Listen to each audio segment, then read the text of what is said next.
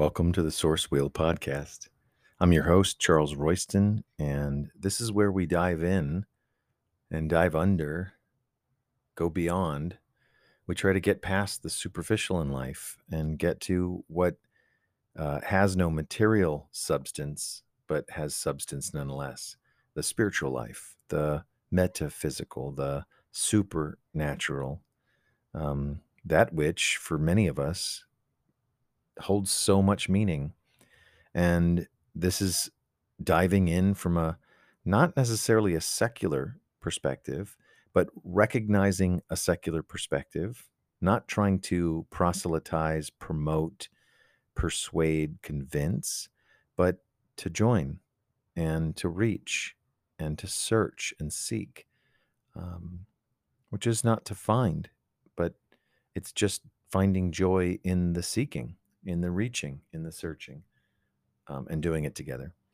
So thank you. Uh, this must resonate with you, um, which is why you're tuning in. So thank you for tuning in, and thank you for being the kind of person that both wants to get more and give more to life than just what's on the surface.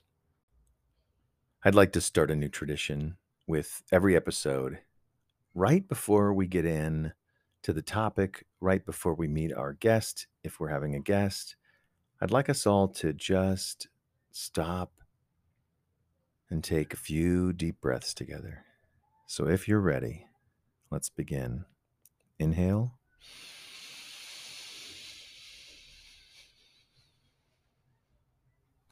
And exhale.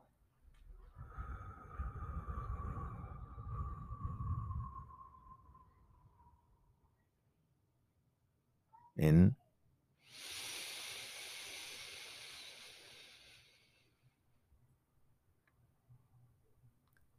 and out.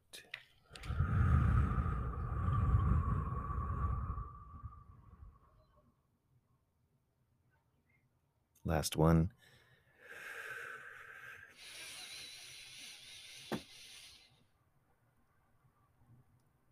And out.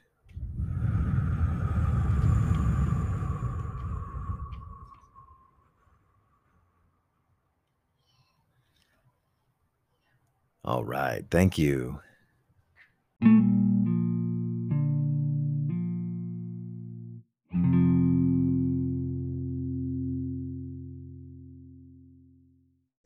Let's get started. Um, okay. I, I, I don't know your bio well enough to introduce you, but I want to welcome you to the Source Wheel podcast. And I want to tell people your name is Barbara DeRubin, and I want you to introduce yourself. Would you do that? Yeah, of course. So, my name is Barbara. I am 23 years old. I reside in Los Angeles and I am very interested in divination. I currently practice tarot. I connect with the Akashic Records and I am a student of life. And I'm here to reconnect with Chip. I hold you so dearly to my heart, Chip, and I'm really excited to be here. Thank you for having me. Oh my goodness, thank you for saying that. Um, for those of you who don't know me personally, most people call me Chip. I've been calling myself Charles in the podcast. So if there's anything there, I'm both I'm both people. and uh, it's delight to have you. Um, I want to ask you about your earliest sense of the supernatural. I'm wondering if you can recall an early moment where you felt like, oh, we're not alone here, or there's something beyond the veil. I'm wondering if you can share a bit. Like, how did this all start for you? Yes, of course. So, for myself, I feel that I've always had a connection with what's beyond, but I feel that through my life experiences, I blocked a lot of that out. And so I have a very hard time recalling events from my early childhood. I have a very hard time remembering experiences from that time period but i do have some some pictures of myself as a kid and i would put uh, little gemstones those those gemstones with the sticky part on the back and i would put that on my third eye. I would uh, experiment with you know, in the restroom, get the shaving cream and the toothpaste and make potions and mix them up and and do things like that. Um, so those are my early experiences of of just through play, exploring the divine and exploring the metaphysical. But I think when I became aware was when my grandfather passed away in 2015 was the first time that I really was able to be conscious and aware of what is beyond the realm and having someone on the other side of of this physical realm really was what provided the opportunity for me to further connect and explore that part of myself. Wow, Barbara, thank you for sharing that. There was both the tenderness and the innocence of your childhood recollections, but then the uh, divine, rev- reverent energy when you shared about your grandfather. Is he? Does he come and go, or is he a constant present in your in your life now? He's a constant presence, and I hadn't really thought about it that way because he's not physically here anymore. But I do right. consistently feel his presence. I consistently ask him for help. I check in with him and visit him. And I feel that his spirit is always with me, definitely. He is my guardian angel and he protects me and guides wow. me every single day. Well, I'd like to say hello to your grandfather then. Thank you. I appreciate that, Chip. I'm sure he'd be happy to meet you.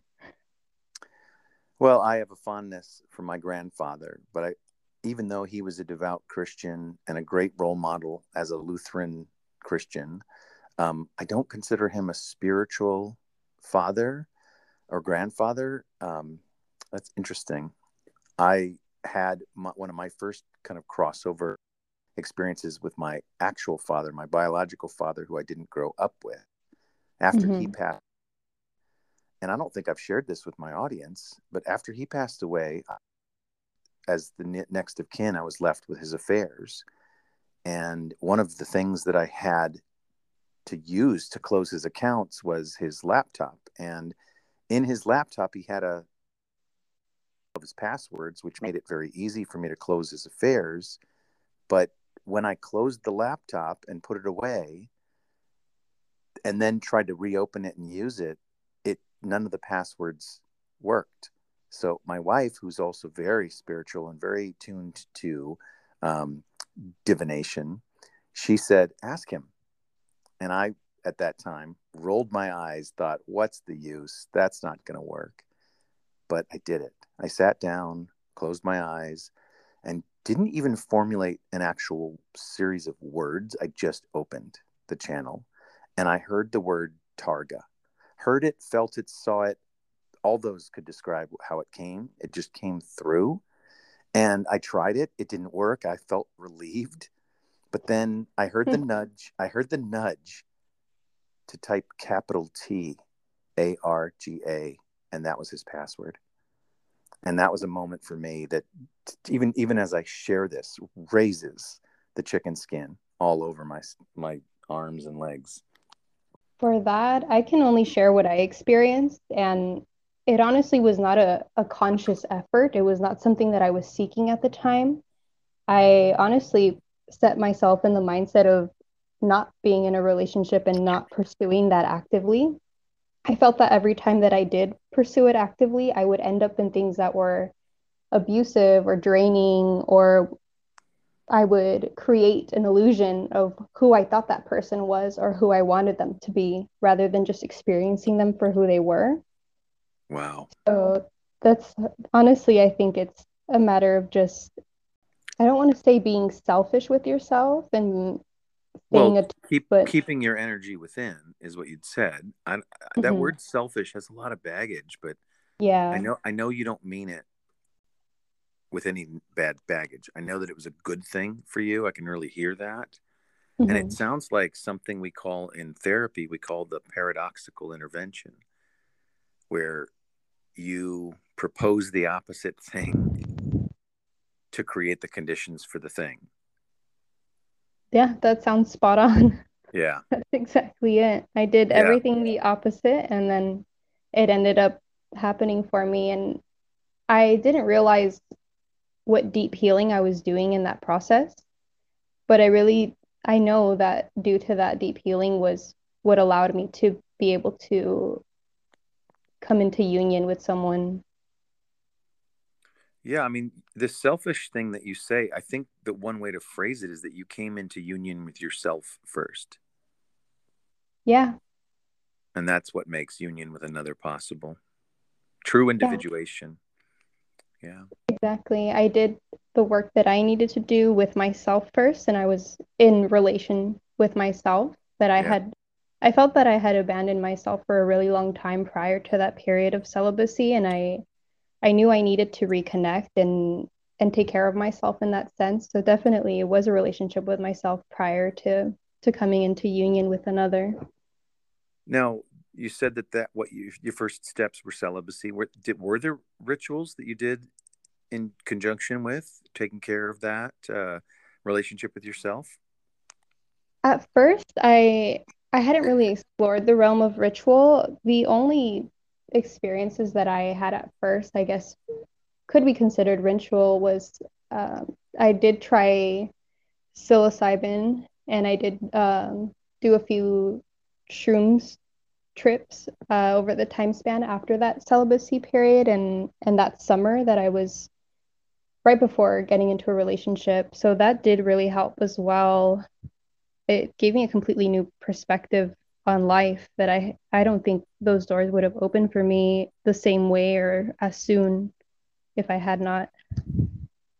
What a what a perfect way to kick off season three is to get the host to admit to have done mushrooms. so we're having. I know. I didn't want to expose you. well, but we're having that conversation, and I can't. Something I'm committed to is being authentic in the here and now. So mm-hmm. if that comes if that comes up, then that's my divine guide telling me it's the right time. So I don't feel exposed. Um, I feel invited, and not just by you, but by the opportunity that that there is a lot of research. There have been just eons of indigenous yeah. people using plant medicines. I believe very strongly that plant medicines are beautiful and that can be used well. In fact, I'm excited to see that there's movement in doing research with plant medicines and psychotherapy. And I think that this is going to be the future, not for everybody, obviously, but certainly where where spiritual wounds, um, spiritual recall, um, soul recall, those kind of things. I mean, absolutely assisted by psychedelic drugs. Psilocybin is one of them, um, but there are many. I'm glad you had those. I can I cannot tell you how many times I've had them over the years, um, but they have always been marked with a, with a, with a flavor of spirituality.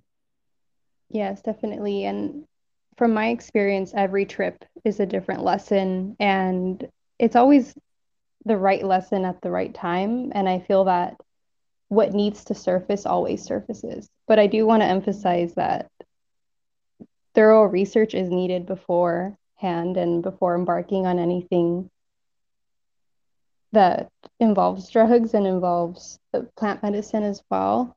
And I know there has been a lot of research with psychotherapy, and I've been keeping up to date with most of that. And I'm I'm very excited for that shift as well. And I know there's a lot of emerging therapists that are exploring those options, and I'm looking forward to becoming more accessible.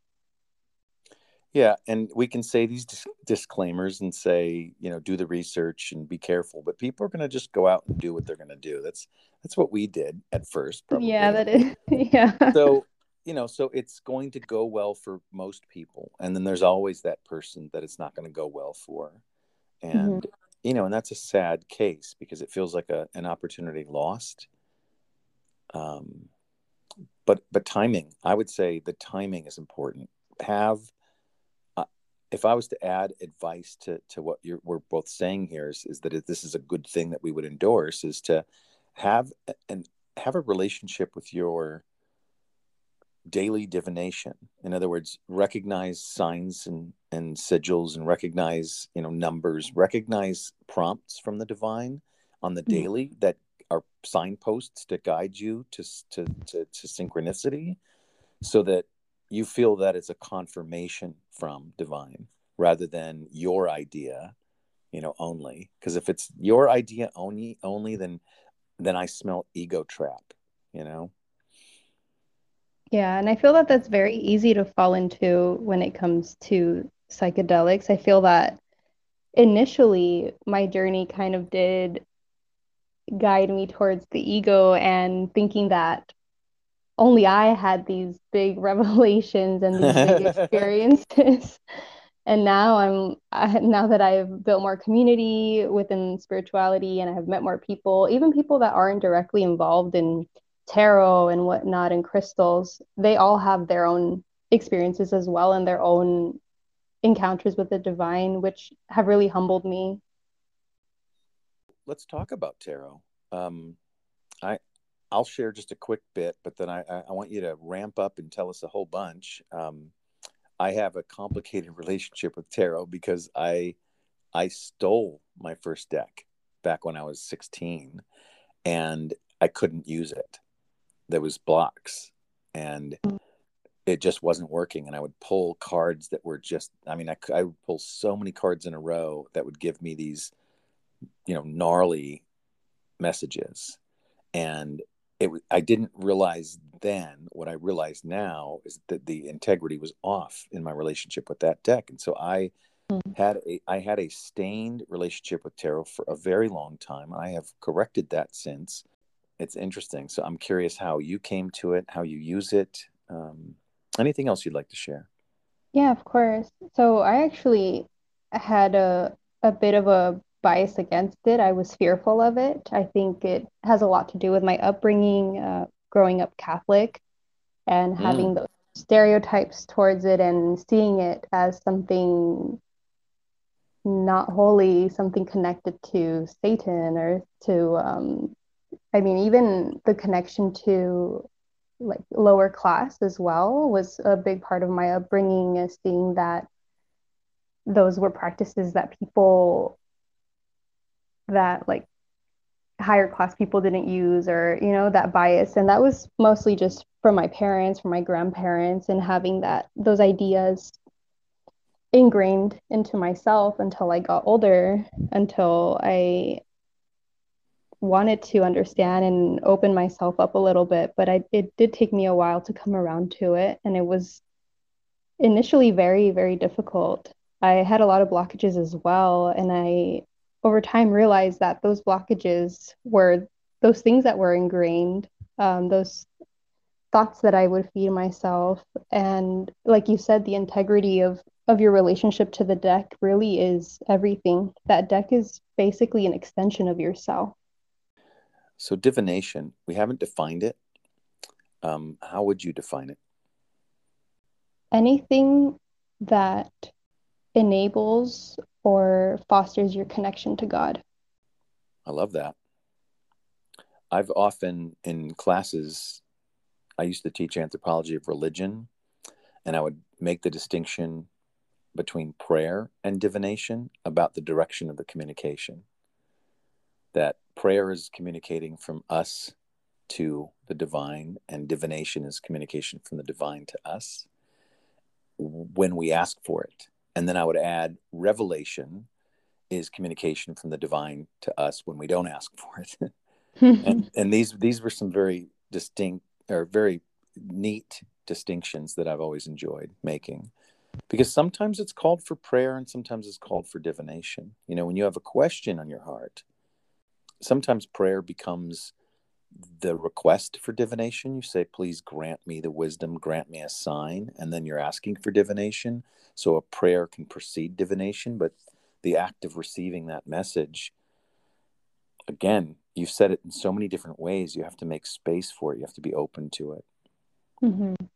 Yeah. And I, I definitely see prayer and divination as the way to build that connection and relationship to whether it's your spirit guides or your ancestors or even just yourself. It's you, it's a conversation. When you say yourself, do you differentiate levels of self? Like do you have a sense of higher self and earthly self, or how do you understand the complexity of self? I guess the way that I see it as of right now is the part of myself that can see myself through the eyes of God is the way I would explain it right now. Wow, wow, wow, wow. I love that. The part of you that can see yourself through the eyes of God. That is a tall ask. I think a lot of us see ourselves through a very, very nasty, twisted, dark filter. We hold our failures and our mistakes and our misgivings and our cheats and betrayals, we hold those against us. But the way you said that, I got this vision of the clearest possible view. Yeah, and that view, I mean, is not a constant for me. I, I'm human and I do have all those other other things that you mentioned, but when those glimpses do come through is my confirmation that mm. that connection, that relationship is there. Yeah, I mean, I'm I'm right with you. I have moments of clarity where I can see myself as divine. And then right after that, right with those moments almost comes this very earthly, very critical, judgmental, who are you to think of yourself as divine? You know, mm-hmm. that that that training we get that there is only one God and we you know, rather than a more complex understanding of God that that we are all maybe manifestations of God, or maybe we are all the portals where God comes into the world. We're the access, and God needs us like we need God. And there's just different ways to understand what we mean by God. I use the word source in the Source Wheel podcast because it because it is the least burdened, baggaged, laden mm-hmm. term that I've come across but you seem to be comfortable with the term God. Yes, I, I am. And it took me a long time to to get comfortable with the word God. I, I tried source, I tried spirit, and that didn't really resonate for me. And I think it's kind of funny with me growing up in a Catholic household and rebelling against that in my teenage years and just being completely against religion and against anything that that would potentially connect me to my my family's uh, faith. But I feel that as I've journeyed through my path and just realized that it's a connection to myself and it's a part of myself, I've gotten more comfortable with the use of the word God. And that's usually with prayer, is where that word became more comfortable to use. Hmm. I like that. I, I don't use the word source in practice. Um, I like the word divine, my divine, the divine, depending on how what context I'm using. But I also grew up in a religious household, and the word God exclusively, especially when capitalized, has some stuff around it for me. It doesn't feel as clean so using it is complicated when I'm speaking it. But when I'm feeling meditating, then that's the that's the term. And I think that has a lot more to do with the connection and the relationship to it rather than the definition of it is the way that I've come to understand it is if I'm defining it based on my upbringing based on Catholicism, then of course I'm going to feel negative towards it or I'm going to feel uncomfortable with it. But then I came to the understanding that I could define it by my own terms and mm. define mm. it based on my experiences. And that's where that comfort was able to grow. I'm curious. I've I've asked many people this, and I, and I like asking about gender and God. Do you mm-hmm how do you handle that? Is it a male presence? Both? Neither? Ideally, it would be neither. Uh, okay. but I feel that my default is always male, just the way that it's it's used in in the Bible and it's used in conversation is always male. I would want to remove that and have it be a neutral word for me, but I feel that just the way it rolls off my tongue tends to be through that lens. Yeah. I'm with you. I was raised that way too, uh, but I was raised by a feminist, a very subtle feminist minister mother who, whenever the liturgy said to use he, or him pronouns, she always just switched that out with God. So she never gendered God her whole career. And I always thought that was cool. So she worked in the field of non binary um, gender rights way before it had anything to do with human genders, but more having to do with uh, just her outlet of feminism. She didn't get to really stay in the streets fighting for feminism, raising four kids. But uh, I I've had a complex relationship with it because I have such a kinship with Kuan Yin, who's the goddess of compassion, and I don't know why, but again, I've just developed a resonance system. So I pay attention to synchronicity. I pay attention to subtle energies. I pay pay attention to what I'm attracted to and why. And I get I ask for confirmation if this attraction that I'm feeling towards this is going to raise my spirituality or is it going to you know raise my materiality? And uh, kuan yin has been a very strong presence in my life and i often wonder why am i so drawn to a female goddess and not so drawn to this bearded man in the sky? But then but then if i take a god's eye look at myself i'm obsessed with gandalf and so it's like, well, maybe that's where I've placed my need for a divine masculine archetype is on a fantasy figure. So it's just funny. and I I think it's um how you mention archetypes. I definitely think that in that sense, it maybe is putting God in that role of that masculine or divine masculine. Uh, but it is very hard to think outside of those binary gender roles or those those ways of ma- male and female rather than divine masculine divine feminine and separating those ideals. I like that. That resonates with me a lot. I i like to think that god is not formed but that god is the energy that that then takes form and takes whatever form we need to be able to recognize it as god so I've always had that kind of understanding, and that if God can show up for me in a frog one day, or a dragonfly, or a tree, or a, you know, like today, in fact, I'm sitting outdoors, but in a courtyard. So there was no trees above, no nothing, but a leaf nonetheless fluttered down and began to helicopter. It wasn't, um, you know, it wasn't one of those weighted seeds with the you know with the helicopter uh, floating pattern. I can't remember what they're called. Um, but it did that, and it just was this moment. It was this breathtaking moment where everybody in the circle uh, just stopped and watched this thing spiral down until it hit the ground. And to me, that was a moment of divine intervention, not massive Old Testament awe kind of intervention, but just just a moment of mindful pause, which to me is very sacred.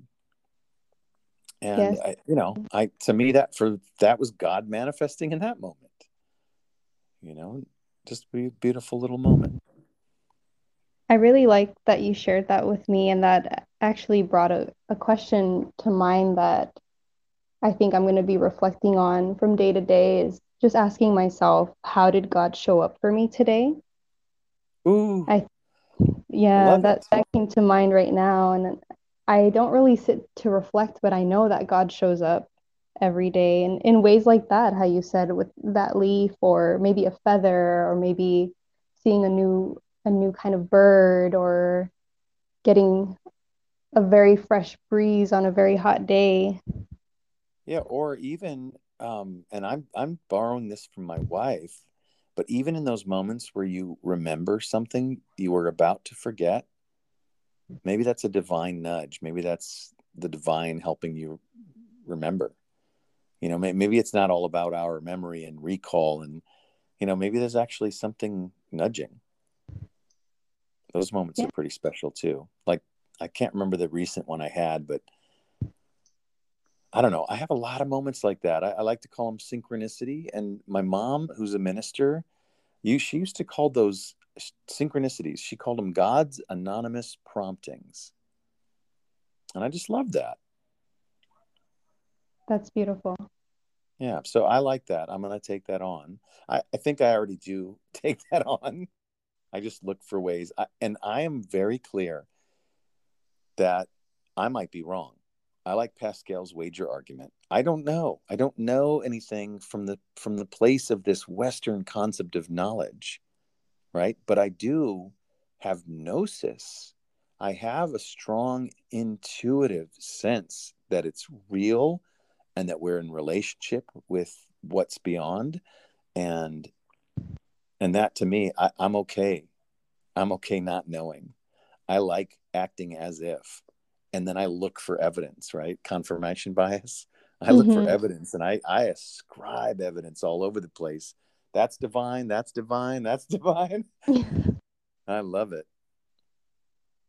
I definitely think that's a there's a very thin line between having it be something that um that contributes to that faith and then having it be like you said looking for that evidence to confirm that faith yep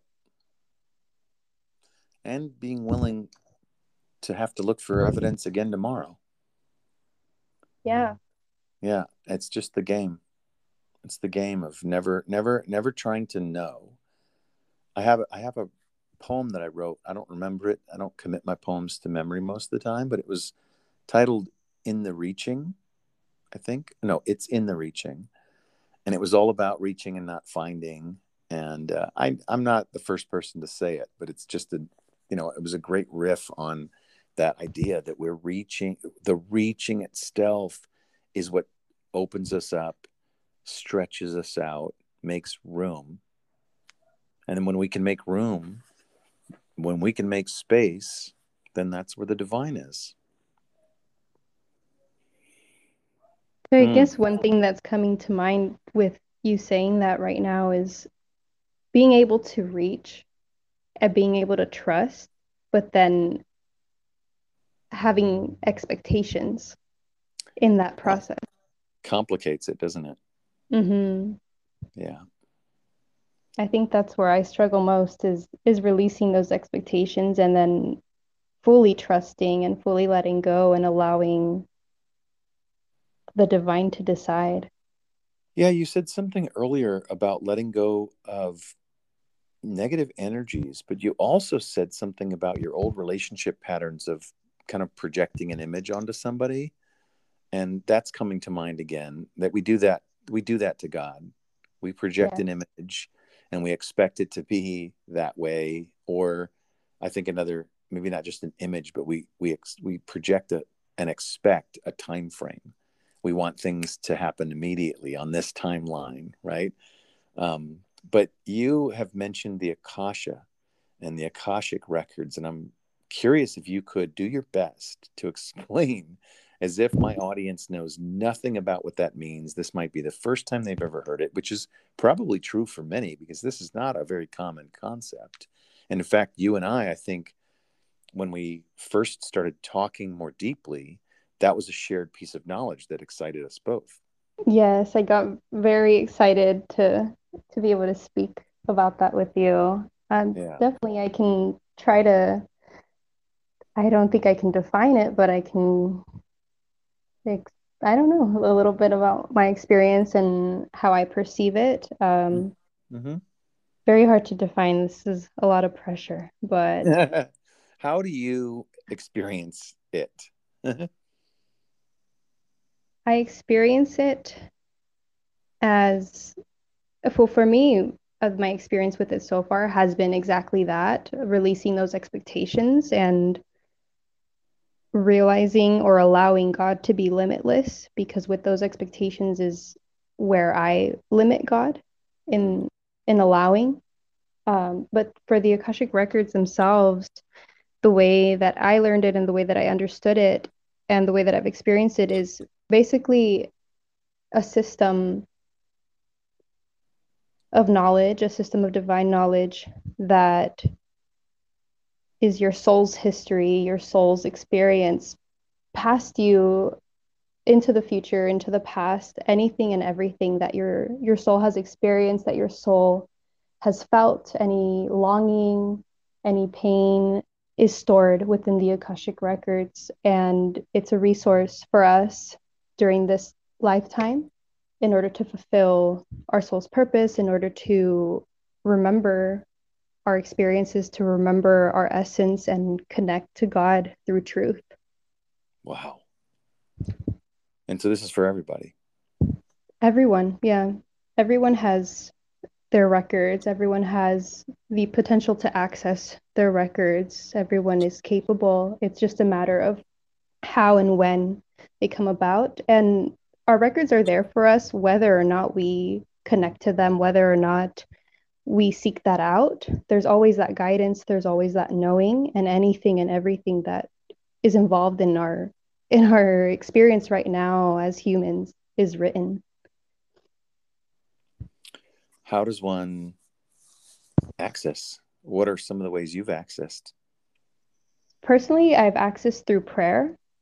Uh, that is the way that I learned to access and the way that I practice. Um, but there are various ways to access. People can access through dance, through creating music, through painting, singing, sun gazing, pretty much anything that your your soul resonates with, anything that uh, you know that space where you're you're in the zone and you're able to focus and and allow yourself to fully go with whatever activity it is that you're doing across the liminal threshold yes.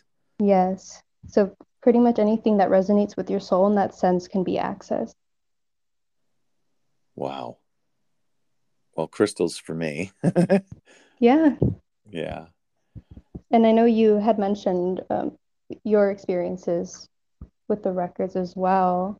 I don't know if you'd like to share a little bit on your end my experience at first was academic, or better said, theoretical. Um, I loved I was a philosophy wannabe, and I was never smart enough to really be a philosopher or a philosophy student. But I took every philosophy class I could. I read every philosopher I could, and when I stumbled upon alternative philosophies, which included references to the Akashic records, that concept that this existed. And at the time, I understood it to be not just individual soul records, but star records, earth records, water records, fire records, all, all elemental. I mean, just everything, every form of being that's ever existed has a history and an interconnected web of histories. So, I understood it to be this place where you could access not just your own. I mean, to me, this was the theoretical co- concept for a time machine is that you could access anything. And you said future. I didn't quite grasp the future part because I'm still very linear in my time time constraints. Um, but for me, it was this idea that that this was the concept that explained everything, everything unexplained for me about human beings. And I, I had an uh, master. Well, I didn't quite. I had a bachelor's degree in anthropology, and was pursuing a master's degree. So I was trying to study human beings, and this concept of akasha was just like, oh, so this is what Buddha tapped into. This is what Jesus tapped into. This is what Muhammad was getting in the cave. This is like, this is what tie. This is what ties everything together, and this is what ties me now into my access of being or my ability to be able to access wisdoms that feel so elevated and so sacred. And it's a way to remind myself that I'm not special. I'm just tapping into something. So I loved the whole concept of it. I loved the fact, well, the fact, I loved the phenomena that there was this, I always like to call it the wall of wisdom.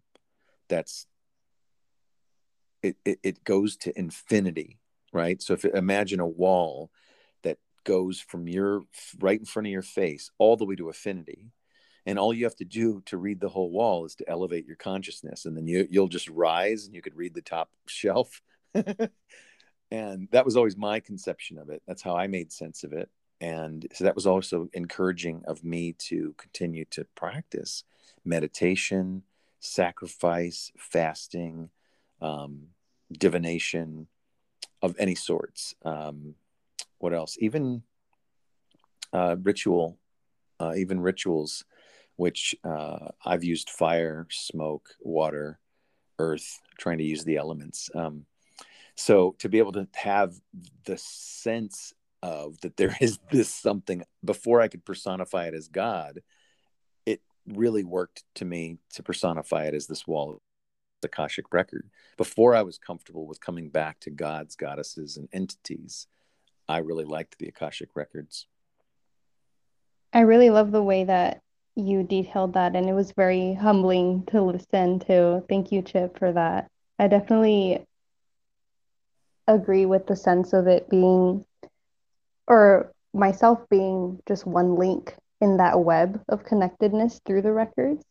Yeah. And I really, I really appreciate you sharing it that way. I think that was very beautiful and very humbling to hear. What's so exciting is that we get to explain for ourselves the resonance that we feel, right?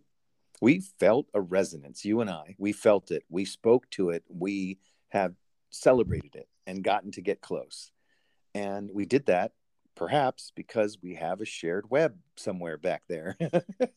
you know, yeah. maybe. And this is this is where some people start talking about past lives.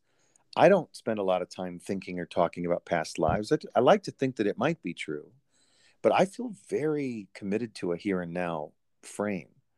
So I don't usually go there, but I do feel resonance, inexplicable connection. Like one of my friends who I had on my second season, um, who did the crystal meditations with through the chakras with me, um, he and I feel like we literally, if not brothers, twins, and if not twins, maybe we were the same person. And somehow, some glitch in the matrix, we got to be two bodies from a same soul, like twin flame kind of stuff. I feel so much resonance with him, so much kinship that right now, while I'm talking, he knows it, he feels it. and then he'll tell he'll tell me later what were you doing at uh, you know eight o'clock were you talking about me you know like it's that connected and and i don't know what else explains that better than the Akashic records. So I really yes. love that that you've had an experience with it. Um, because I don't also like you, I don't get to talk about it with too many people. Yeah, definitely. And uh, now I'm curious to to eventually ask them if you're comfortable with it. Maybe I can ask them if if there was something there in a past life that brought us back to this point. Please do. I'd love to hear. I'm not going to do yeah. that asking because like I said, I tend to feel like I, my purpose my soul's purpose fulfilling my soul's purpose is to live this life very powerfully almost in the conception that i've heard that maybe this is the one where i achieve moksha you know maybe this is the one where i release you know and, and get freed up and i don't have to keep coming back this idea from the eastern philosophies uh, let's let's start winding this one up and let's figure out if there's anything else we want to say capture it here in the canon before we do. And then i do want to ask you what you're up to and how people can find you. Okay um, one thing that i did want to kind of go back to was how we were discussing that connection with the divine and then our humanness and getting those glimpses of god Mm-hmm. I just wanted to get more of your perspective on that, maybe through an anthropological lens. And I know you mentioned that that course of of religion. Maybe if mm-hmm. you could touch on that a little bit more. I don't know that I can do that. Um, I did teach the anthropology of religion course, and I, I kind of went through it as a structural functionalist. And mm-hmm. I talked about how different anthropologists tried to make sense of God from different perspectives, whether the reductionist, right, or like Mircea Eliade, who's one of my favorites, he said that God was irreducible to academia. So quit trying. And he critiqued all the that had gone before to try to dismissively reduce religiosity, spirituality to some neurotic function if you're Freud, or to some societal function if you're Durkheim, or you know something like that, right? Or some uh, actually Tylor uh, Edward Burnett Tylor used to say it was, you know, religion was just a placeholder until science caught up.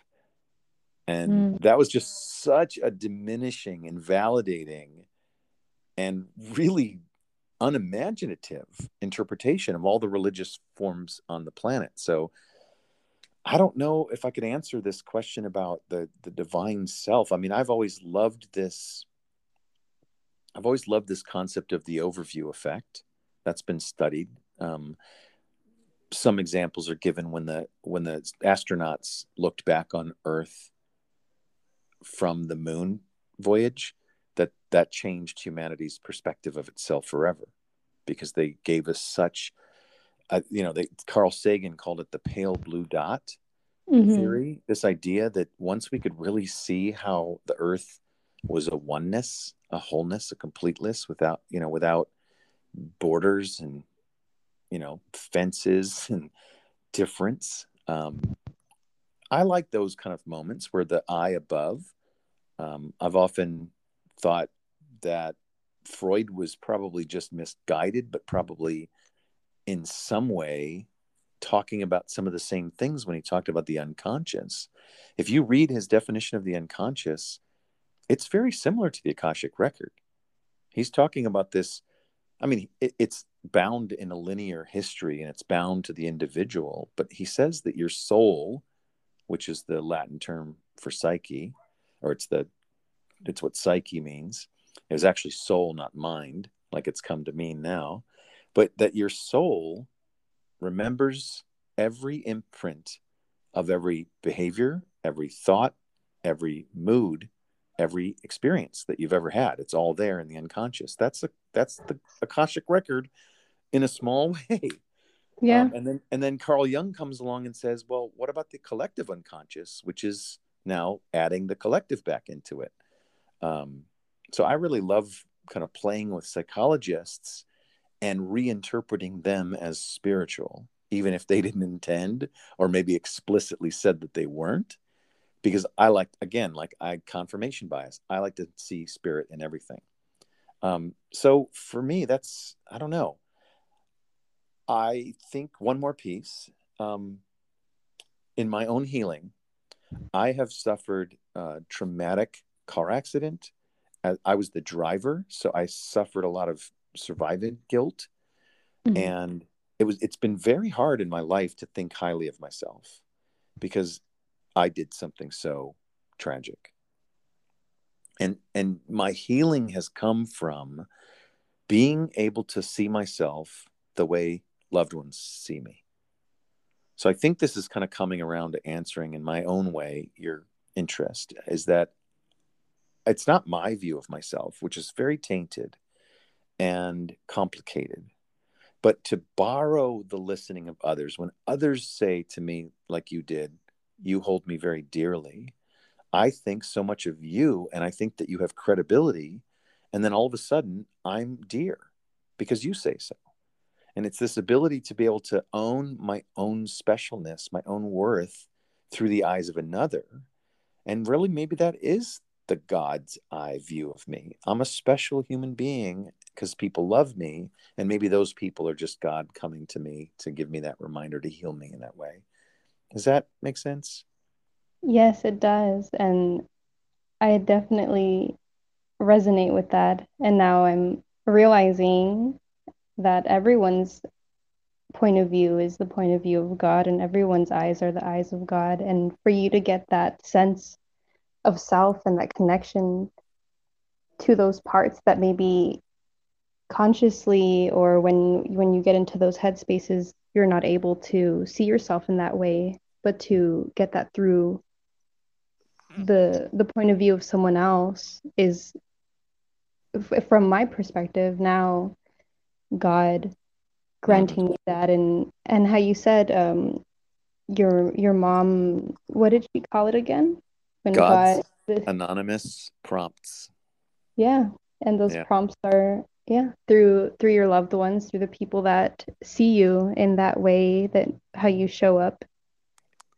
And they're able to witness that. And reflect that for me. All right barbara. I guess I want to thank you first. I was going to thank you after, but I'm really feeling a welling in my heart of gratitude for you for being the kind of human being that looks past the surface, that doesn't just punch in, punch out, you know, do the nine to five, never ask questions, and just, you know, sleep through life. Um, I appreciate that you're someone who leans in you're someone that reaches. You're someone that asks more of this world than just what's presented on the surface. I like that about you very much, and I've really enjoyed talking with you. Thank you, Chip. I appreciate that. And I do do the nine to five, but I try to make space for anything beyond that and anything else that is needed of me in this experience. Yeah, you can, like Alan Watts said, you can make any work play. You can make any work a spiritual experience. Yeah. All right. So let's tell our listeners uh, where to find you and what it is that you do. And if you have a service that you offer that you'd like to plug, this is a chance to do that. Okay, perfect. Thank you. So, once again, my name is Barbara. I'm really happy to be here today. You can find me on Instagram and Twitter at Twin Sons Divine is my current page for anything divination, tarot, eventually Akashic Records. As of right now, I will be providing services in the upcoming months. So, right now is a perfect time to tap in, get in touch, and be there for when those services drop. Wow, how awesome. I want to plug your services. And I want to say also, we're plugging what you offer, not because that's what you came here to do. This was not a conversation in service of a plug. This was a plug in service of those listeners who actually, at the end of this episode, would say to themselves, wow, she's fascinating. I want more. Right. So that's what this is. Um, and I participated in one of your, um, I, I don't know what you call it. It was a new moon distance. It was a new moon, a group ritual. Yes. Thank you. Uh, although um, it was distance, which was so unique for me because all I had to do was tune in at the time you'd set and just lay down and open up my channels to receive. Or it wasn't just receive. I actually felt like I was also opening up my challenge, my channels so that you could see me. And that was interesting. I don't know if that was the instructions, but I that part I was very distinct for me. Um, I, I just felt like you came through. Um, my skeptic said, you know, why am I doing this alone in my room? you know, what is what is the value of doing this? And yet I did it and I did it with integrity. And then when you sent the response, what you got out of the ritual, there was this confirmation, the sense of, oh, she is one of these, you know, windwalkers. She is one of these people that travels. Um, I, I don't want to call it astral travel, but it felt like that. The sense that you could be where you were, but you could also like collect the energy of me where I was and thread it like you were weaving a blanket. Um, it, it was very cool. I just felt so cared for, even though you, you couldn't see me, hear me, you know, none of that. Yeah, it was definitely. cool. It was, yeah, it was a cool distance connection. Yeah, and majority of my services are distance and they are remote. I do recall when opening your channel, I felt your presence and I gave you a hug and that hug felt so real. It was it was the only time I've been able to physically feel that that connection and it was really nice. I did feel your presence in that moment. So thank you for allowing me to connect with you in that way, Chip. I really enjoyed it and I'm very grateful. All right, that was our episode. Hope you enjoyed. And you can find contact information for our guest in the show notes. Take care of yourselves. Thanks for joining.